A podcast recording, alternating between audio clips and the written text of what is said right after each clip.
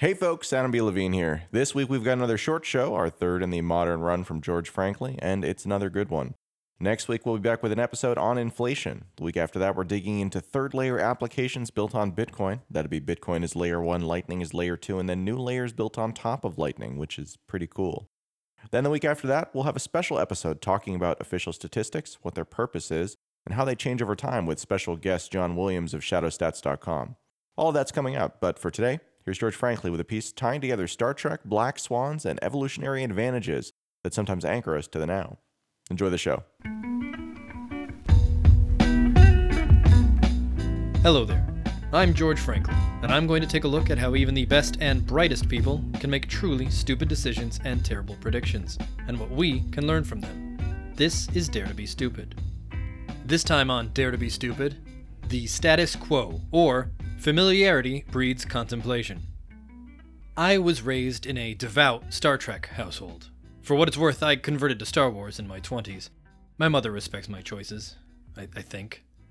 It was around 1990 that my family had to get our first VCR, specifically and exclusively to capture and never miss an episode of Star Trek The Next Generation. That show, in that particular stretch of its run, in that time, format, and place, constitutes a very precious slice of life for me and my mother, who loved the original series before it, was quite a fan herself. And yet, it was never immune to her criticism. She could be enjoying an episode plenty, and still take a moment to mumble about the silliness of the useless fabric space pajamas they wore everywhere. The convenience of every alien species looking an awful lot like an earthling with a rubber forehead. The shrug of their universal translator making everything sound like perfect English. The fact that they traveled down to the surface of every single unknown alien planet in nothing but the damn pajamas and immediately took a big gulping breath of the local fresh air.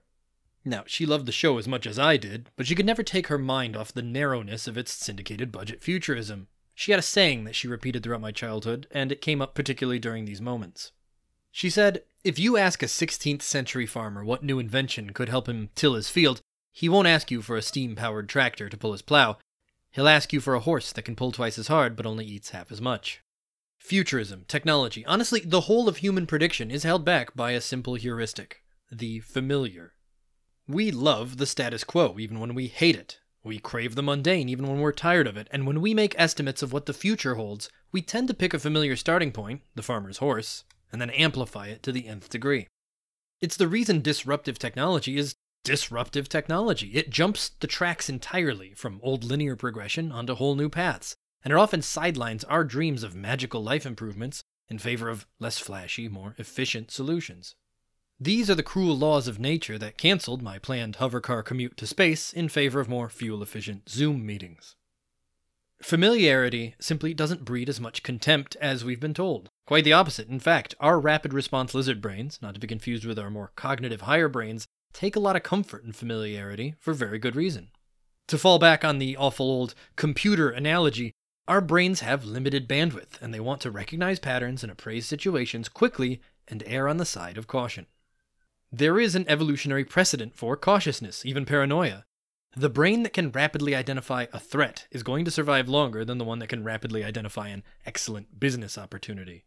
We scan for threats first, resources second. In a new and unfamiliar place, our lizard brains have to process an onslaught of new variables and guess their trajectories and interactions.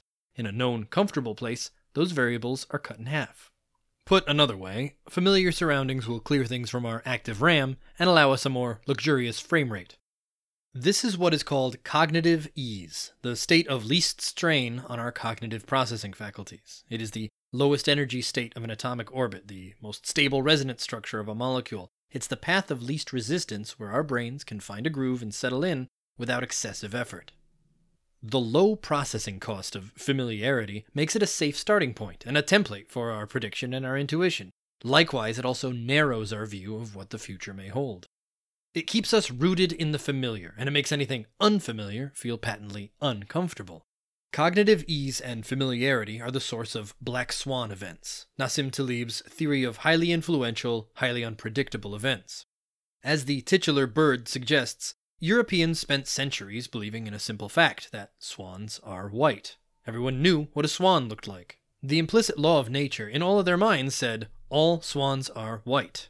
They had never seen otherwise and had no reason to believe otherwise. A lifetime of unchallenged familiarity had given them confirmation of a negative hypothesis. The very first sightings of dark tinted swans in Australia completely changed the assumption. Could explorers have predicted the unpredictable discovery? Why would they have when there was never any question what swans looked like? Uh, all right, real talk, people. Step back to the modern age. We're all smart folks here, listening to our smart podcast about smart people, technology, stuff. We all know that absence of evidence is not evidence of absence. It's a cardinal rule. We know that. Yet we violate that rule constantly. Every day we trust that there are no blue bears, no green cows, no Clifford the Big Red dogs, all based on the repeated absence of evidence. We climb out of bed trusting that gravity will keep pulling in the same direction today that it did yesterday because if a single day had ever been an outlier in the gravity department, by God, we'd remember it. We predict that today will be like yesterday, but newer. Tomorrow will be like today, but flashier. And if it isn't like that, we don't like it. And so futurists in the 90s said that the internet was a fad that would slink into obscurity right away. Different is bad. Economists in the early 2000s thought that currency would go from gold commodities to digital e gold. The future is like the present, but fancier. They didn't predict that the internet would become the inextricable lifeblood of all technology because how could it? They didn't predict that digital currencies would take the form of cryptography based network distributed consensus validated ledgers because what the hell does any of that even mean? Star Trek didn't predict space explorers wearing 3D printed pressure suits and using digital haptic interfaces because there was no familiar path from the status quo to the status unknown. In the years since Taleb wrote The Black Swan, he has been booked on countless shows and interviews and guest spots to discuss his theorem of unpredictable events, and half of them have asked the same question in one form or another. Oh, wise wizard of unpredictability, what then is the next grand unpredictable event that we're all failing to predict? As if that wasn't the point. Taleb never pretends to predict the unpredictable because no one can. His warning, usually towards deaf ears, is that we should never rule out the unlikely events, and we need to build our systems and our organizations to be adaptable in the face of the unexpected. Familiarity and unpredictability are not arcane riddles in need of a magic solution. They are forces of nature that will break us if we can't learn to bend. Our structures, whether brick and mortar or metaphorical, need to be open to new and disruptive changes without immediately collapsing into obsolescence. Our policies and beliefs need the flexibility to accept new information instead of simply repeating back the old information louder. We have to fight our easy, familiar urges and put cognitive effort into embracing the unexpected, unpredicted, and unusual when it happens. It's true that Star Trek failed to predict the sciences of the future, but it hadn't really set out to make real predictions about tomorrow.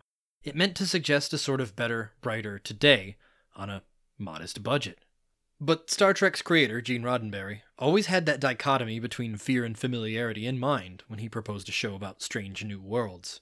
In his words, if man is to survive, he will have learned to take a delight in the essential differences between men and between cultures. He will learn that differences in ideas and attitudes are a delight, part of life's exciting variety, not something to fear. Thanks for listening. As always, I'd like to remind you that nearly all of my illustrious job titles come with the prefix armchair. If you're an expert and you're hearing me get something wrong, I'd like to hear from you. If you've got any feedback for George, go ahead and send me an email at adam at speakingofbitcoin.show. We'll pass it on to him. And until next week, keep the conversation going.